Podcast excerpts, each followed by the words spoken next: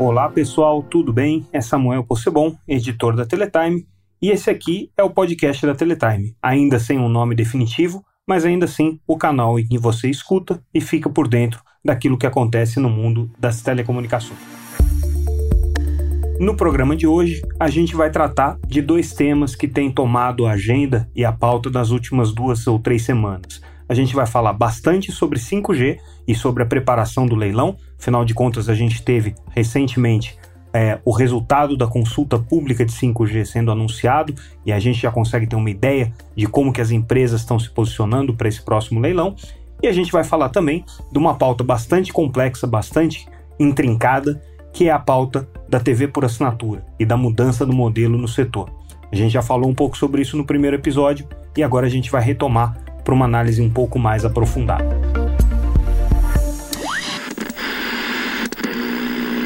Vamos começar o programa de hoje então falando sobre o mercado de TV por assinatura. Esse é um assunto bastante complexo, é um assunto que envolve alguns detalhes que talvez nem todo mundo esteja familiarizado, mas a gente vai tentar simplificar aqui da melhor maneira possível o que está acontecendo. Bom, TV por assinatura, todo mundo sabe, serviço prestado por TV a cabo, por satélite, por IPTV, enfim, um serviço que no Brasil tem hoje em torno de 17 milhões de assinantes é um serviço que tem perdido base. Nos últimos três ou quatro anos, perdeu cerca de 3 milhões de assinantes. É um serviço que tem sofrido uma competição bastante intensa dos serviços prestados pela internet, tem sofrido bastante também com a pirataria, que está se disseminando principalmente através das caixinhas é, que distribuem sinais clandestinamente de canais de TV paga por meio da internet, né? mas é um serviço ainda muito relevante tanto para as empresas de TV por assinatura, como principalmente para as empresas programadoras, para as empresas que fazem conteúdo.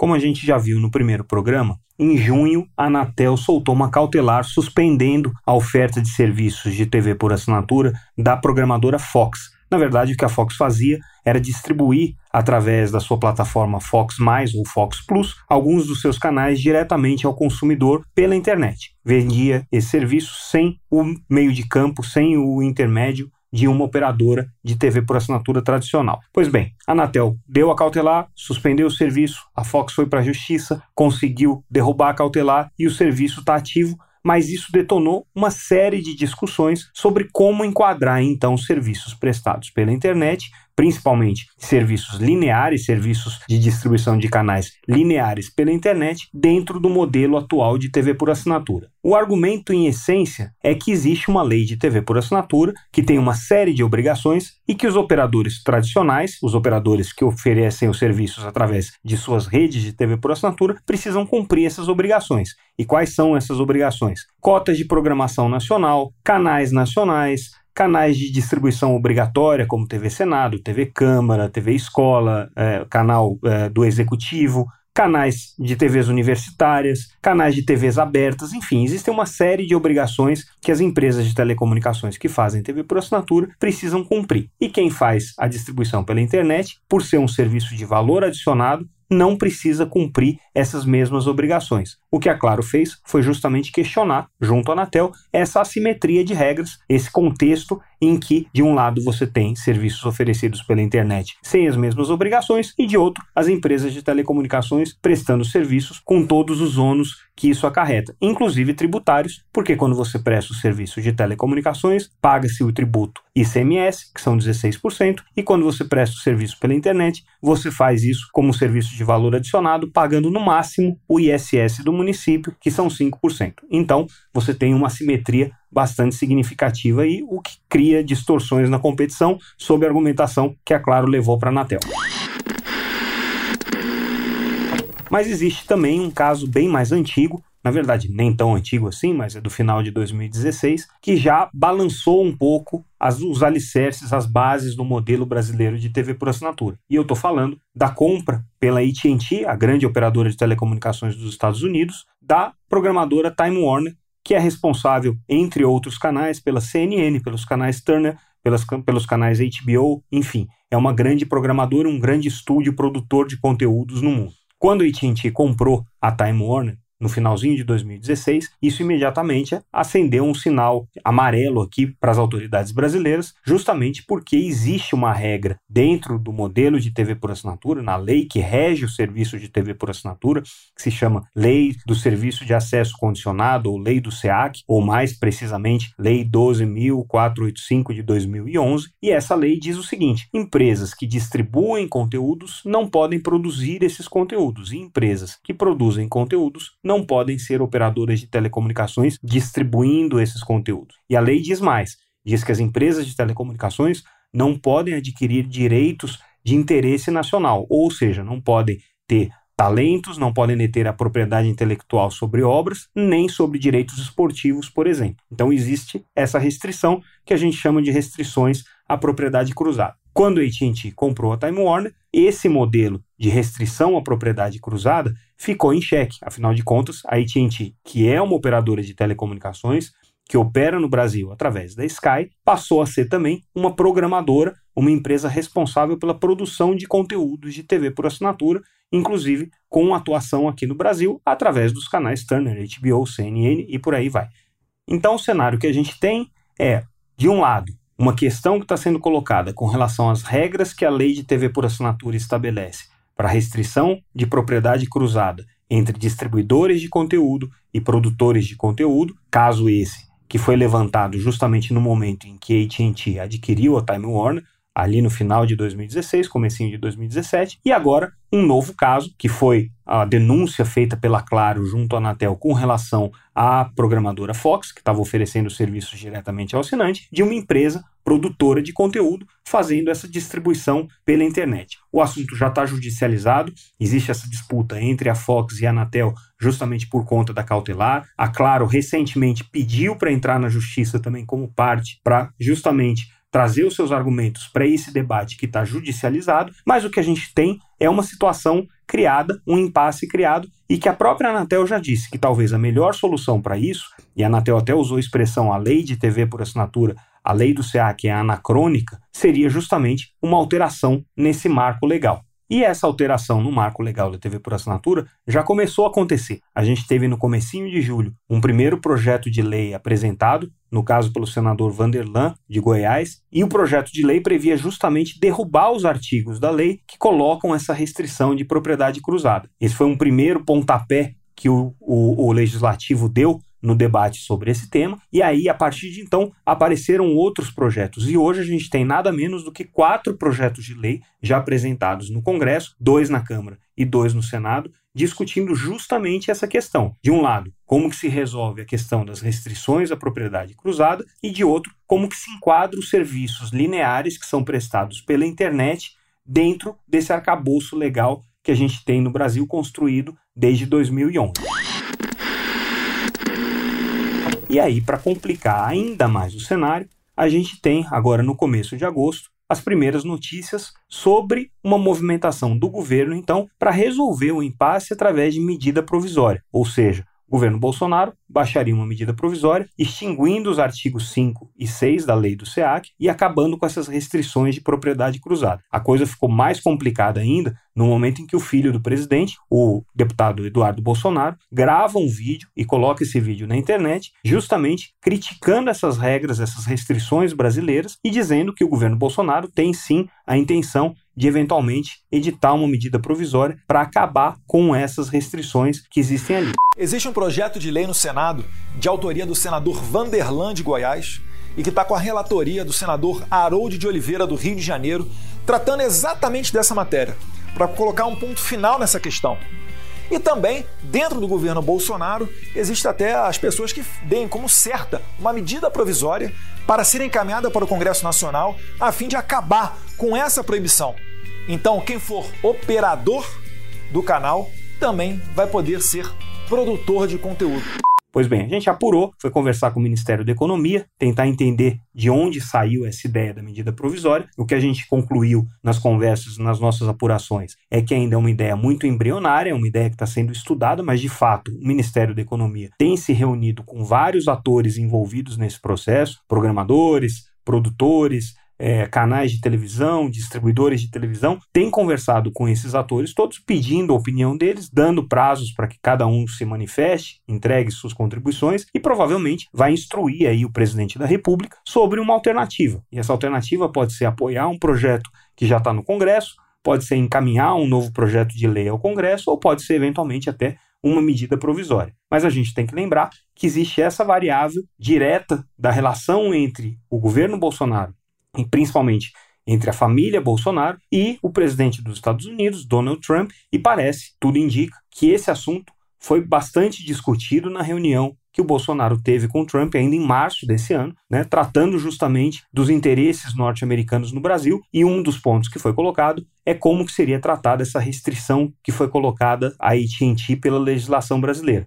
Então, a gente tem que aguardar como é que vai ser o desenvolvimento disso no âmbito político e não só no debate técnico que está sendo feito pelo Ministério da Economia. Esse debate sobre a revisão do modelo de TV por assinatura no Brasil é um dos mais complexos do ponto de vista regulatório e do ponto de vista do xadrez empresarial envolvido é, nessa questão. Fazer análise disso é muito difícil, mas a gente consegue ter um pouco mais de clareza do que está acontecendo quando a gente olha para quem são os atores que estão envolvidos nisso e quais são os interesses. Os atores têm imenso peso econômico e grande peso político. Quando a gente fala do AT&T, por exemplo, é uma das maiores empresas do mundo, entre a quinta e a sexta maior empresa do mundo, e também um dos maiores grupos de mídia norte-americanos. Mesma coisa vale para a Fox, principalmente depois da fusão com a Disney, é talvez a principal empresa de mídia norte-americana nesse momento, um dos atores dominantes aí no cenário do entretenimento global. Quando a gente vem para o cenário brasileiro, a gente fala de empresas como Globo, SBT, Record, Rede TV, Bandeirantes, que são atores da área de radiodifusão, mas que têm forte presença também agora na TV por assinatura e grandes interesses de expandir e ampliar os seus modelos de negócio para a internet, por isso estão muito interessadas nessa discussão e nos desdobramentos que isso pode trazer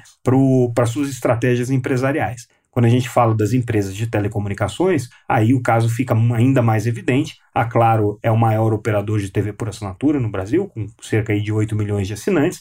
Já há muitos anos é o player dominante nesse segmento. Você tem outras empresas com outros interesses, como Oi e Vivo, com um número menor de assinantes, aí em torno de um milhão, um milhão e meio é, de assinantes, mas também com estratégias agressivas com relação aos serviços prestados pela internet, no caso da Telefônica, que é a controladora da Vivo, produzindo conteúdos internacionalmente, mas não fazendo isso aqui no Brasil, mas todas elas com uma forte aposta de que o conteúdo vai ser dominante principalmente para a venda dos serviços móveis, dos serviços de banda larga pelo celular, como um agregador de valor, como uma coisa que valoriza o serviço é, de banda larga móvel. Outro conjunto de atores bastante relevante nessa discussão são os players de internet, as grandes empresas de internet que hoje estão aí entre as quatro, cinco maiores empresas norte-americanas. Estamos falando de empresas como Facebook, empresas como Google, Amazon, que têm interesse direto e já se manifestaram nessa discussão aqui no Brasil, através da associação que as representa, que é a Câmara Inet, já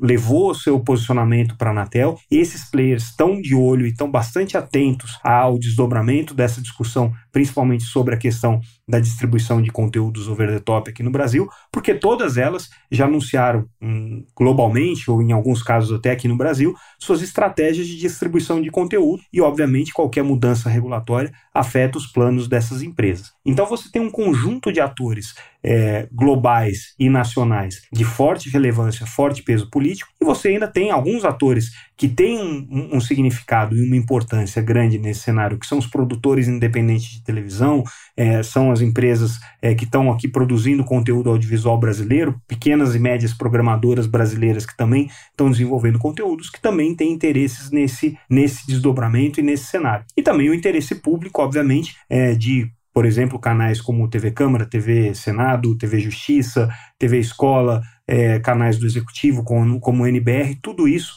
pode ser afetado dentro desse, dessa discussão do novo modelo. Por isso que o cenário é tão complexo. Bom, diante dessa complexidade de cenários e dessa situação bastante intrincada que se apresenta, o fato é que a gente tem uma situação prática que a Anatel vai ter que resolver.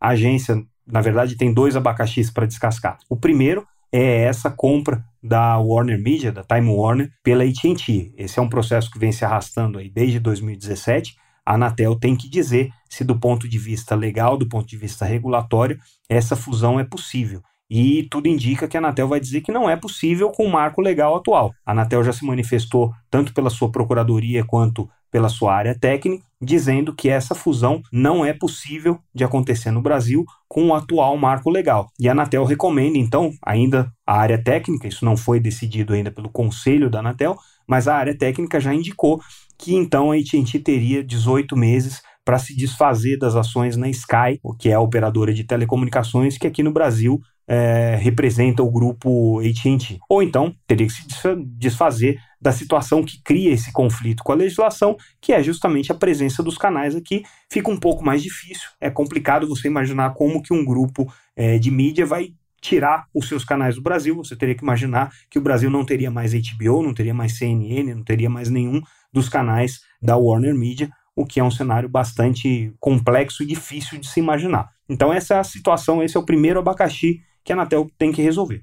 O segundo abacaxi é resolver a disputa agora no mérito né, sobre a questão da Fox e a distribuição direta dos canais lineares ao consumidor. A Anatel já se manifestou na cautelar sobre esse assunto, dizendo que há fortes indícios de que isso aí é sim uma prestação de serviços de telecomunicações e que, portanto, a Fox não poderia fazer essa distribuição. A Justiça se manifestou, disse: olha, essa cautelar aqui está suspensa, então por enquanto vale é, a distribuição dos canais, a Fox está livre para operar, mas o Conselho da Anatel vai ter que fazer o julgamento de mérito dessa questão, vai ter que levar essa situação aí até o estresse do, do, do, entendimento jurídico e regulatório em relação ao marco atual. E a gente ainda não sabe quando isso vai acontecer. A Anatel abriu uma tomada de subsídios até o dia 14 de agosto, essa tomada de subsídios agora foi adiada para o dia 14 de setembro. Então, as partes, todos os interessados vão se manifestar e a Anatel, em cima disso, vai ter que tomar uma posição. Enquanto isso, você tem quatro projetos de lei tramitando no Congresso, dois deles na Câmara e dois no Senado, três deles mais ou menos com a mesma proposta e um bastante diferente. O primeiro projeto, que é o projeto do senador Vanderlan, apresentado ainda no comecinho do mês de julho, ele basicamente extingue é, os artigos 5 e 6. O que o relator fez posteriormente, o relator é o senador Harold de Oliveira, o que ele fez foi acrescentar mais uma emenda a essa proposta do senador Vanderlan, dizendo então que os serviços prestados pela internet, os serviços OTT, não estariam no âmbito de é, ingerência da lei do SEAC, ou seja, seriam prestados livremente. Essa é uma alternativa que resolve o problema dos programadores que querem fazer a distribuição dos seus conteúdos pela internet, apesar de não deixar muito claro que isso seriam serviços de valor adicionado, mas de qualquer maneira excetuaria essa situação dos canais distribuídos pela internet do âmbito da lei. Os outros projetos que estão tramitando vão mais ou menos nessa linha. O do senador Ciro Nogueira é um pouco mais explícito, deixa mais claro que serviços prestados pela internet são serviços de valor adicionado. Isso atende ao interesse dos grupos de mídia brasileiro e atende aos interesses também das empresas de internet que querem justamente esse esclarecimento. E você tem na Câmara é, também outros projetos que estão tramitando com conteúdos parecidos. O do deputado João Maia também vai nessa linha, acaba com o artigo 5, acaba com o artigo 6 e também excetua os serviços prestados pela internet do âmbito da legislação de TV por assinatura. O mais polêmico é o do deputado Paulo Teixeira, do PT de São Paulo, que faz o contrário.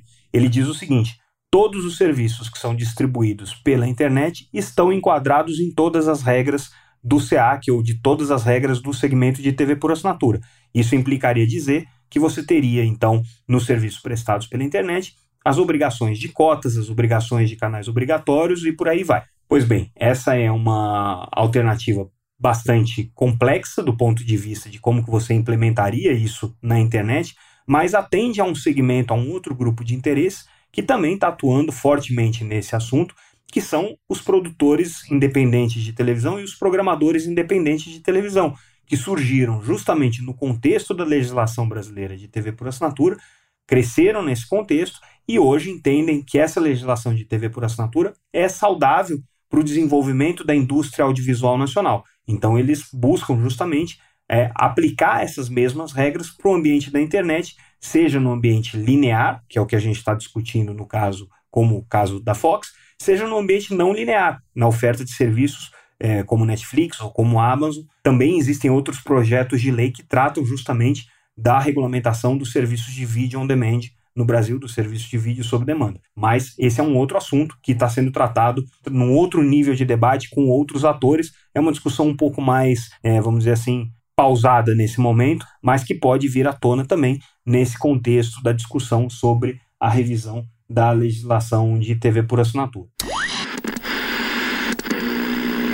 Bom, enquanto essa confusão se desenrola na Anatel, na Justiça e no Legislativo, o que a gente tem na prática é um mercado em compasso de espera. No começo desse mês, a gente organizou em São Paulo o PayTV Forum, um evento que a Teletime e a Telaviva fazem anualmente que congrega a indústria de TV por assinatura. Esse ano não foi diferente, a gente teve presença é, dos principais players da indústria nesse evento, discutindo várias questões, mas essa questão regulatória realmente dominou a cena, dominou os debates. E a conclusão que a gente pode tirar desse evento, se é que a gente pode concluir alguma coisa mais categoricamente com relação a essa questão, é que justamente essa incerteza, essa indefinição jurídico-regulatória tem dificultado os planos tanto dos operadores de TV por assinatura quanto os planos dos programadores de TV por assinatura. Todo mundo, e a indústria já entendeu isso há vários anos, tem clareza de que o consumidor hoje demanda um outro tipo de serviço. Um serviço muitas vezes é, livre da plataforma é, tradicional de TV por assinatura, seja o cabo, seja o satélite, o consumidor que quer consumir esse conteúdo de TV por assinatura em qualquer meio, principalmente no meio celular, é um consumidor que muitas vezes não quer o conteúdo linear tradicional, mas quer o conteúdo sob demanda ou quer mesmo conteúdo linear, mas para assistir num segundo momento, recuperando aquele conteúdo quando ele tiver tempo, quando ele tiver oportunidade. É um consumidor que quer o serviço desempacotado, é, só com os, com os canais e com os programas que realmente interessam a ele, sem ter que levar aquele modelo tradicional de TV por assinatura com vários pacotes. Isso já está muito claro para a indústria. E a indústria tem se mobilizado, tem se movimentado para mudar os seus modelos de negócio. Agora, no momento em que você tem uma incerteza regulatória sobre o que pode e o que não pode ser feito dentro do marco legal atual, isso cria dificuldades. E você tem diferentes atores com diferentes grupos de interesse disputando essa questão. De um lado, programadores, de outro lado, operadores, de um lado, grupos de mídia, de outro, empresas de telecomunicações. E mesmo dentro de cada um desses setores, você tem divergências e você tem visões diferentes. Vou dar um exemplo. Na área de telecomunicações, a Claro, por ser a maior operadora de, de TV por assinatura, obviamente tem o interesse de preservar o modelo e de preservar a segurança jurídica daquilo que ela tem prestado. Para ela, mudar para um modelo de oferta de serviços pela internet, do modelo over the top, seria muito mais complexo e muito mais arriscado do ponto de vista legal e regulatório do que para uma empresa que está entrando no mercado agora. Mas você tem empresas como a Oi, por exemplo, que já anunciou a intenção de agora no segundo semestre ter o seu serviço Oi Play distribuído para qualquer usuário, para qualquer assinante pela internet, independente de estar tá ou não na rede da Oi. Nessa discussão entre os interesses das empresas, o interesse da Sky é bastante específico, porque obviamente ela é diretamente afetada por uma decisão. Ela é uma empresa do grupo AT&T, portanto, a depender do que a Anatel decidir, ela pode é, ter que se separar da AT&T ou ser vendida para uma outra operadora, ou no limite, o que seria bastante improvável, mas é, é uma possibilidade até mesmo deixar de operar no Brasil.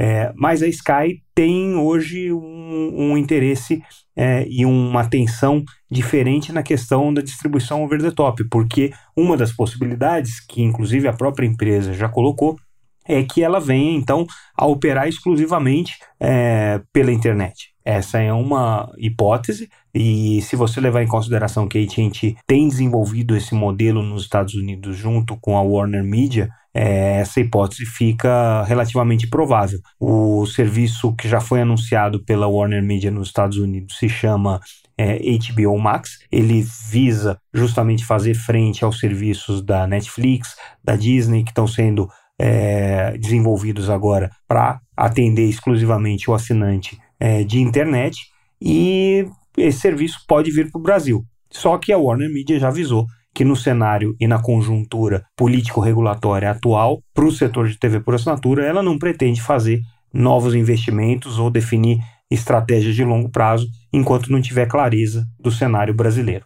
E a gente precisa lembrar que tudo isso se desenrola num ambiente em que o mercado de TV por assinatura brasileiro tem sido fortemente afetado pela crise econômica, tem sido fortemente afetado pela competição dos serviços prestados pela internet e tem sido enormemente afetado pela pirataria. A pirataria de sinais de televisão por assinatura hoje é um problema seríssimo. A ABTA, que é a Associação Setorial que representa o setor, estima essas perdas em mais ou menos 8 bilhões de reais ao ano. Em número de assinantes, isso equivaleria a alguma coisa em torno de 4 milhões e meio de assinantes, mas esses números talvez estejam subestimados, justamente porque não se tem uma mensuração exata do problema. Mas no evento PayTV Forum ficou bastante claro que esse é o principal problema que a indústria enfrenta hoje. E é um problema sério porque afeta toda a cadeia. Não são só os operadores que vendem os serviços que estão sendo afetados. Os programadores que desenvolvem os conteúdos, que fazem investimentos grandes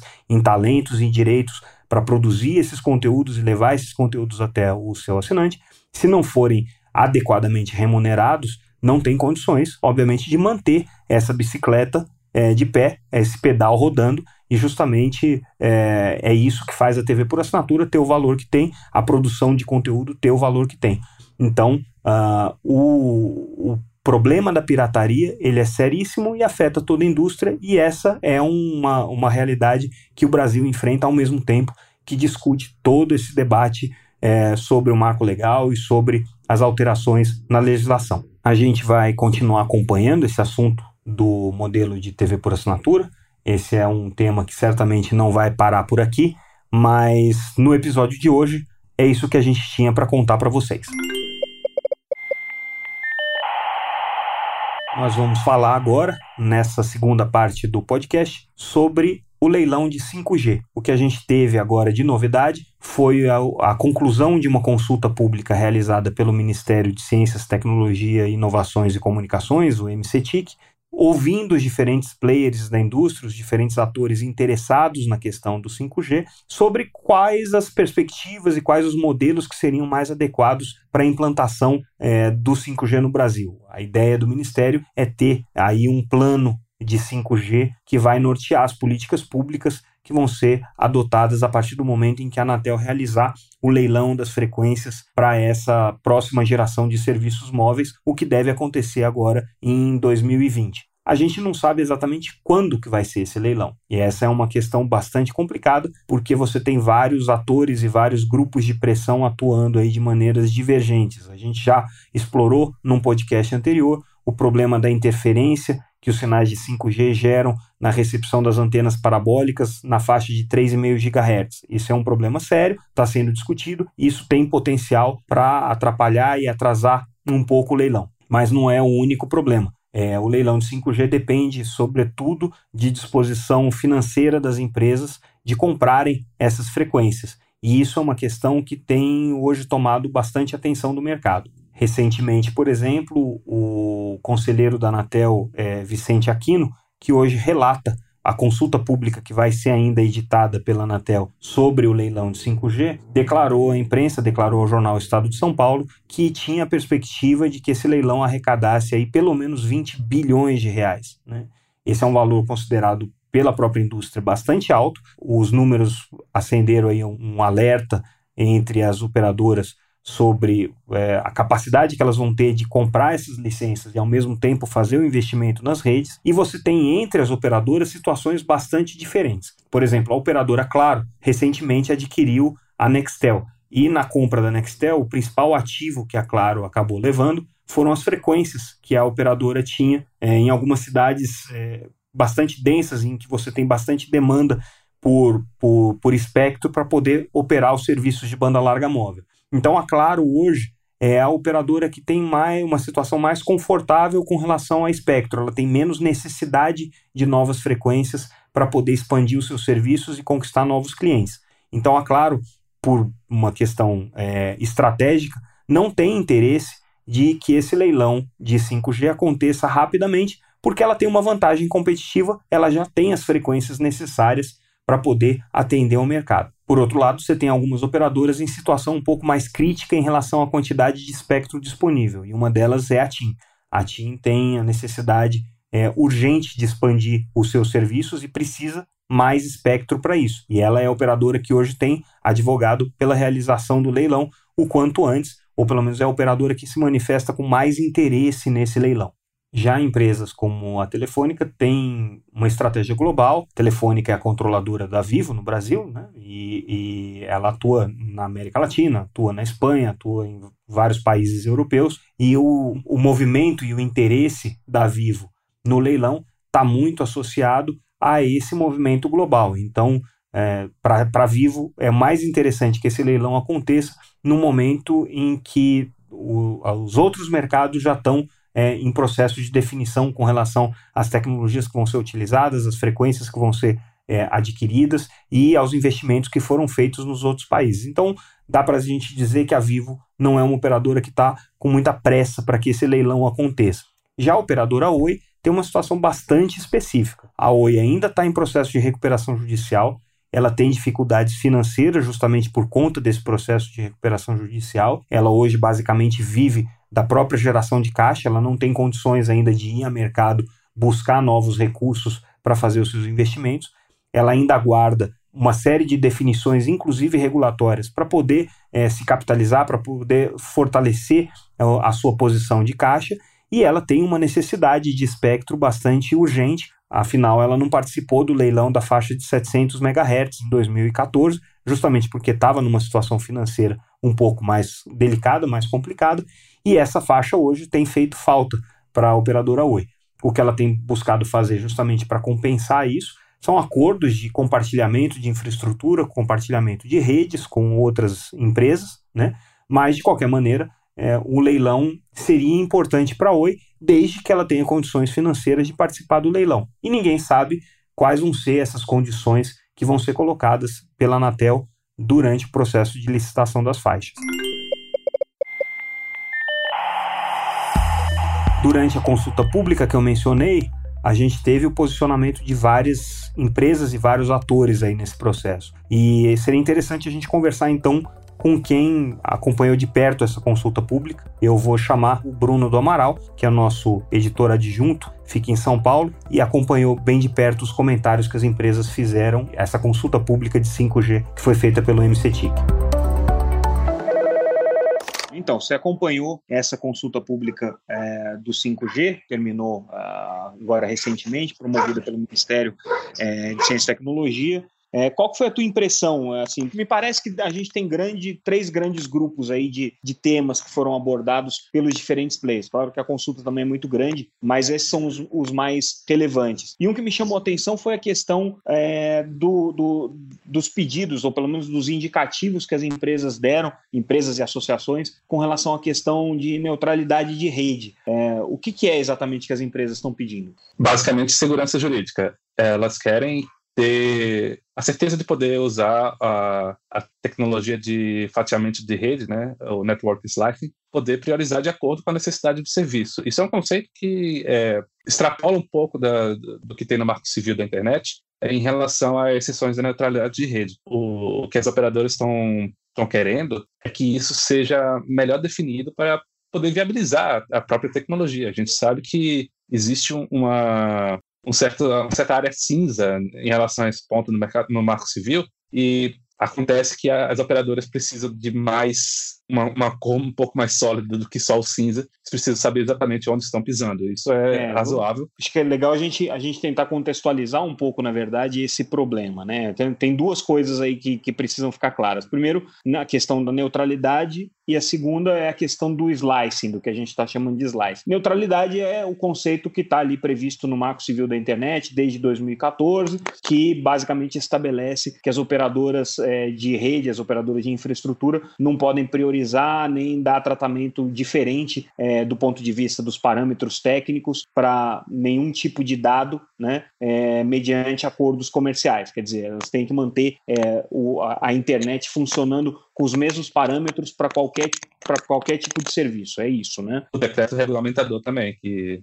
que toca na, na questão da, da, das exceções, né? Ah, é, pois é, existem algumas exceções ali que estão que colocadas, é, mas quando você leva isso para o ambiente do 5G, é, surge esse novo componente, quer dizer, foi uma tecnologia que foi desenvolvida, uma tecnologia de conectividade que foi é, desenvolvida é, a partir do princípio de que você vai ter uma conectividade com um parâmetro técnico diferente para cada tipo de serviço. Então, uma conectividade voltada para carros autônomos, uma conectividade voltada para é, ambiente de internet das coisas, uma conectividade voltada para o controle de máquinas, é, uma conectividade voltada para o tráfego de alta é, capacidade, por exemplo, jogos em 4K, vídeos em alta definição e por aí vai.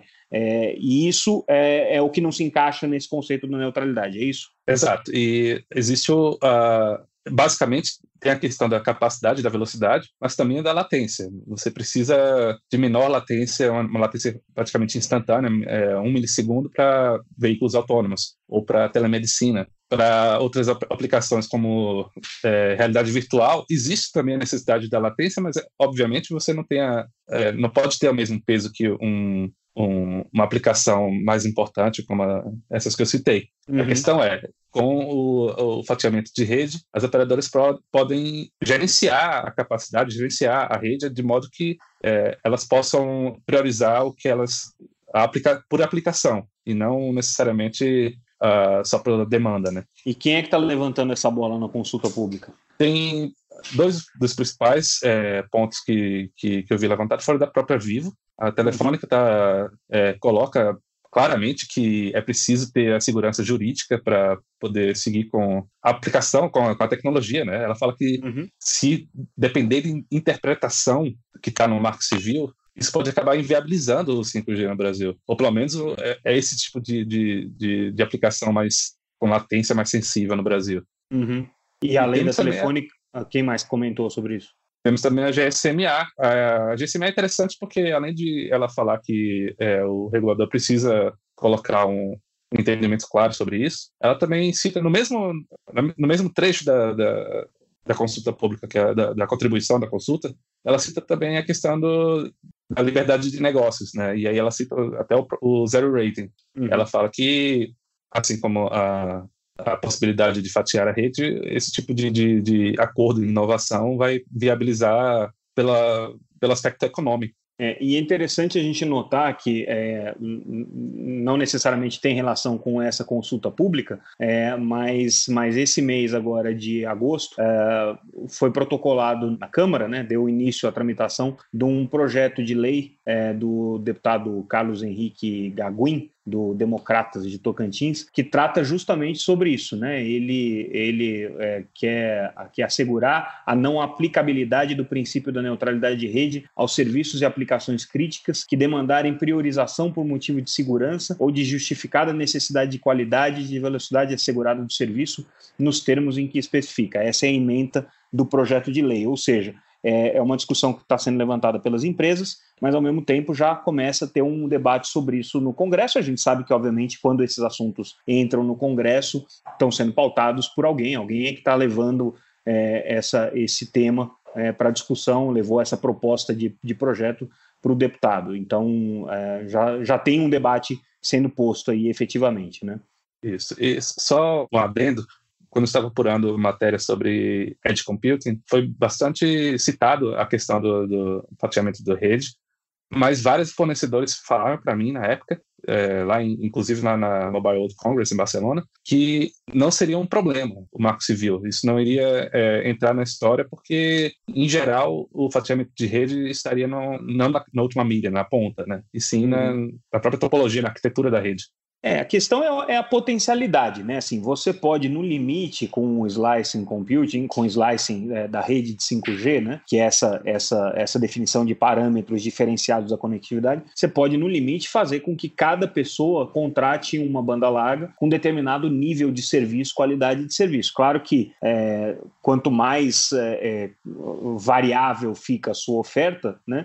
Mais complexa fica a gestão disso. Então, existe um processo por trás de dar suporte para toda essa, essa operação, mas do ponto de vista prático, você poderia ir até esse limite. Então, uh, acho que a legislação, com as limitações que tem hoje, acabam de alguma maneira, é, de alguma maneira criando esses, esses, esses empecilhos, essas dificuldades de interpretação. Né? Interessante até notar que a, a GSMA pediu para que é, ficasse claro que esse tipo de serviço seria enquadrado como serviço limitado privado, né? que é um tipo de serviço é, como existem hoje os serviços corporativos, por exemplo, né, em que você aí você não está não tá sujeito ao, a esse contexto do, da internet pública, né? Então seria uma forma de você de alguma maneira evitar as restrições aí de neutralidade. É, GSMA inclusive não quer nem que o serviço limitado privado tenha novas frequências, só para reforçar é, pois, o posicionamento dela. Pois é, exatamente.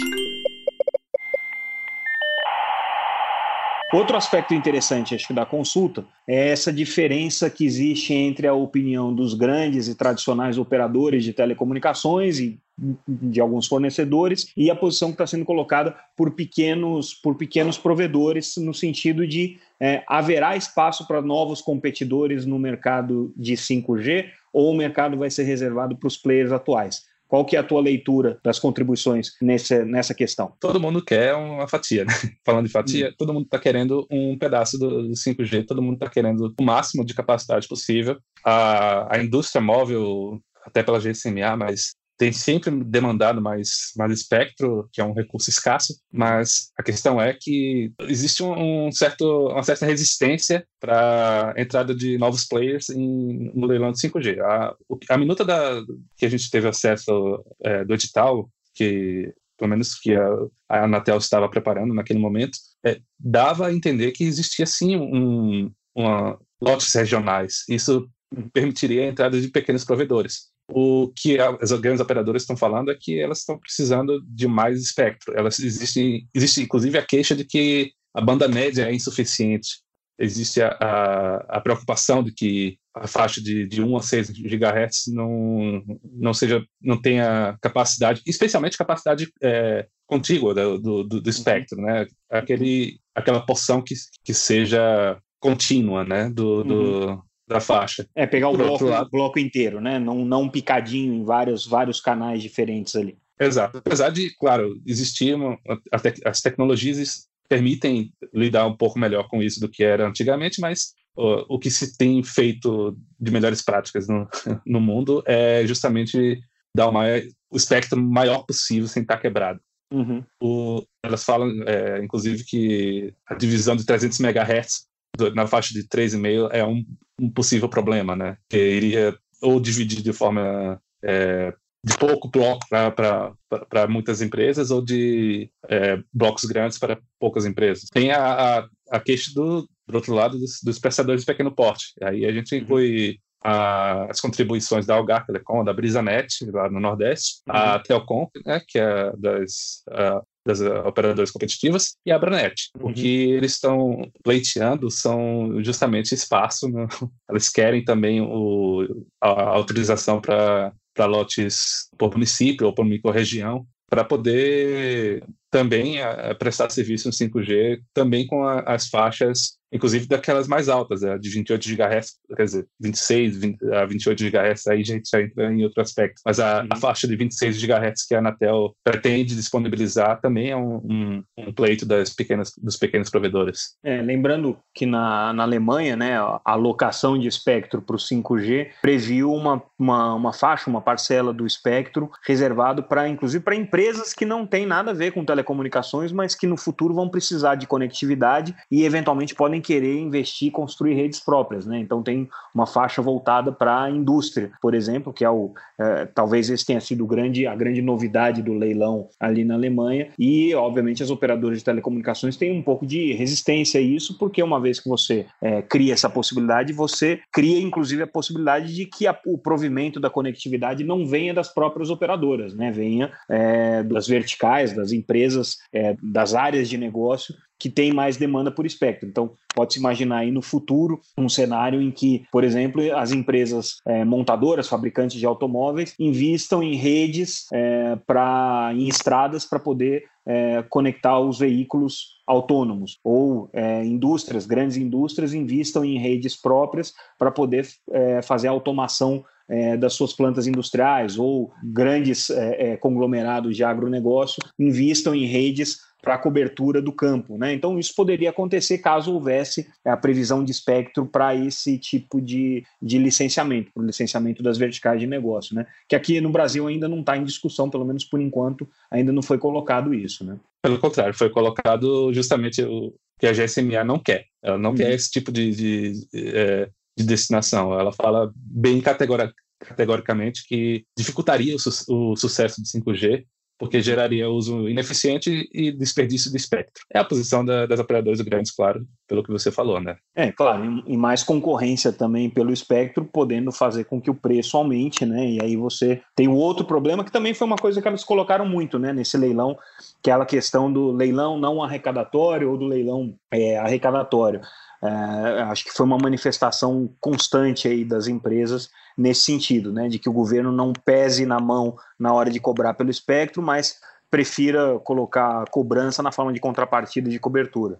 Isso, existe um, uma preocupação grande com viés arrecadatório. Por outro lado, Algumas contribuições foram feitas antes de recentes posicionamentos da Anatel. Talvez não tenham dado tanta, é, tanto destaque em relação a isso, mas é claro que isso sempre é uma preocupação, da, da, especialmente das grandes operadoras. Existe o, o, a possibilidade de, de, de, que seja um arrecadatório, por um lado, mas também com, com comércio de cobertura, e isso também incomoda a, as operadoras. O preço que o leilão pode alcançar é um fator bem preocupante e de, também de segurança para os investimentos da, das empresas. É, esse, esse, é, um, é um ponto que está bastante é, controvertido nesse momento, porque houve uma declaração né, do, de um dos conselheiros da Anatel, que hoje relata o, o processo que vai entrar em consulta pública sobre o leilão do 5G, e ele deu uma referência de preço, falando aí de 5 bilhões de dólares, ou 5 bilhões de reais, perdão,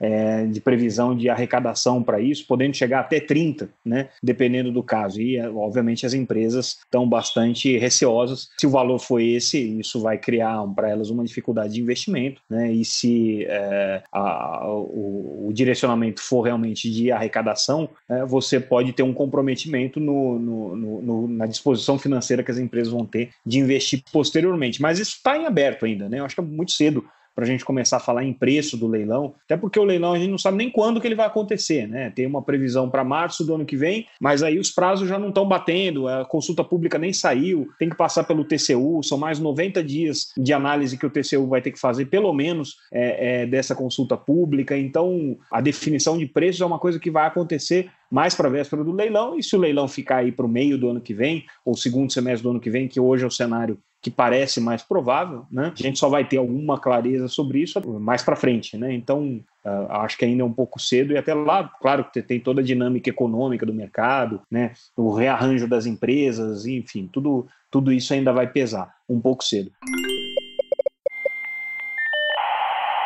Por fim, para a gente fechar essa, essa análise do leilão, queria que você comentasse um pouco sobre a, a divergência entre o setor de satélites e o setor de telecomunicações, não em relação à questão da faixa de 3,5, que a gente já discutiu aqui no, na, na edição anterior desse podcast, mas sobre o papel que o satélite vai ter para o 5G. O que, que apareceu aí na consulta pública? Temos duas faixas que, além da 3,5, que são bem importantes para o satélite e que também estão sendo o pivô de um, um certo embate entre esses dois setores. Eu acho de 28 GHz na banda KA, né, que a gente já sabe que existe um, um posicionamento da Anatel de não não adentrar nessa faixa, porque é, foi a posição do, da Anatel em outros, outras conferências de, da UIT, uhum. de radiocomunicação, mas existe a possibilidade, os fornecedores estão sempre é, levantando essa bola, de que 28 GHz, para o Brasil entrar em, em harmonia é, com outras, outros grandes mercados como Estados Unidos, Japão, Coreia do Sul,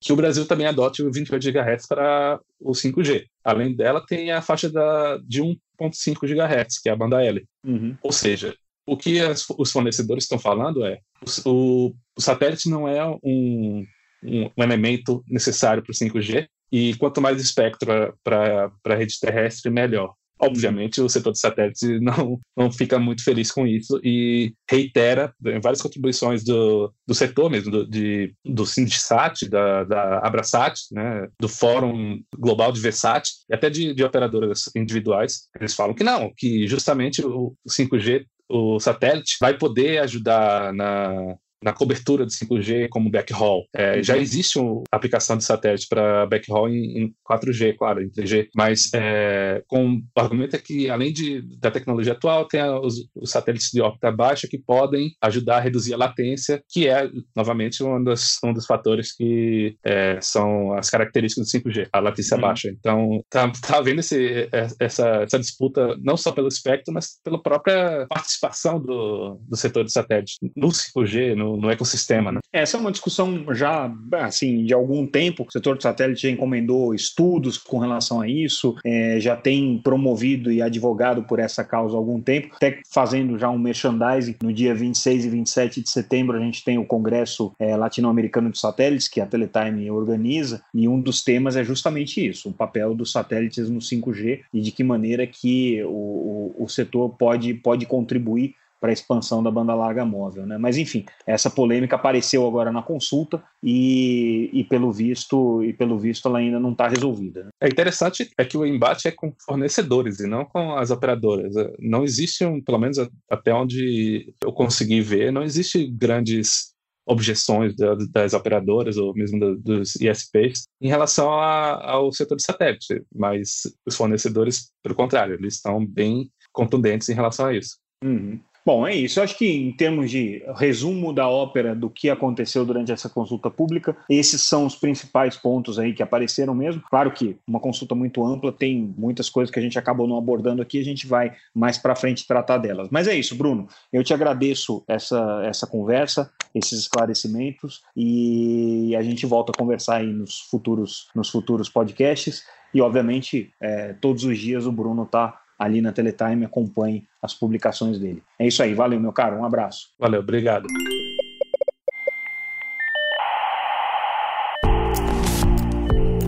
Então, pessoal, esse foi o nosso quarto episódio do podcast Teletime. Espero que vocês tenham gostado. Acompanhem a gente diariamente nos noticiários da Teletime, da Tela Viva. Ali você encontra também os e-mails dos nossos jornalistas. Mandem as suas sugestões de pautas, suas contribuições, suas dicas para esse podcast a gente vai estar sempre atento e acompanhando aquilo que de mais relevante acontece nos mercados de telecomunicações, de televisão, mídia, entretenimento, enfim. É, e no próximo episódio a gente traz o que de mais relevante acontecer nas próximas semanas. É isso, conto com a audiência de vocês e agradeço muito a presença de todos aqui nesse nosso canal. Muito obrigado e até mais.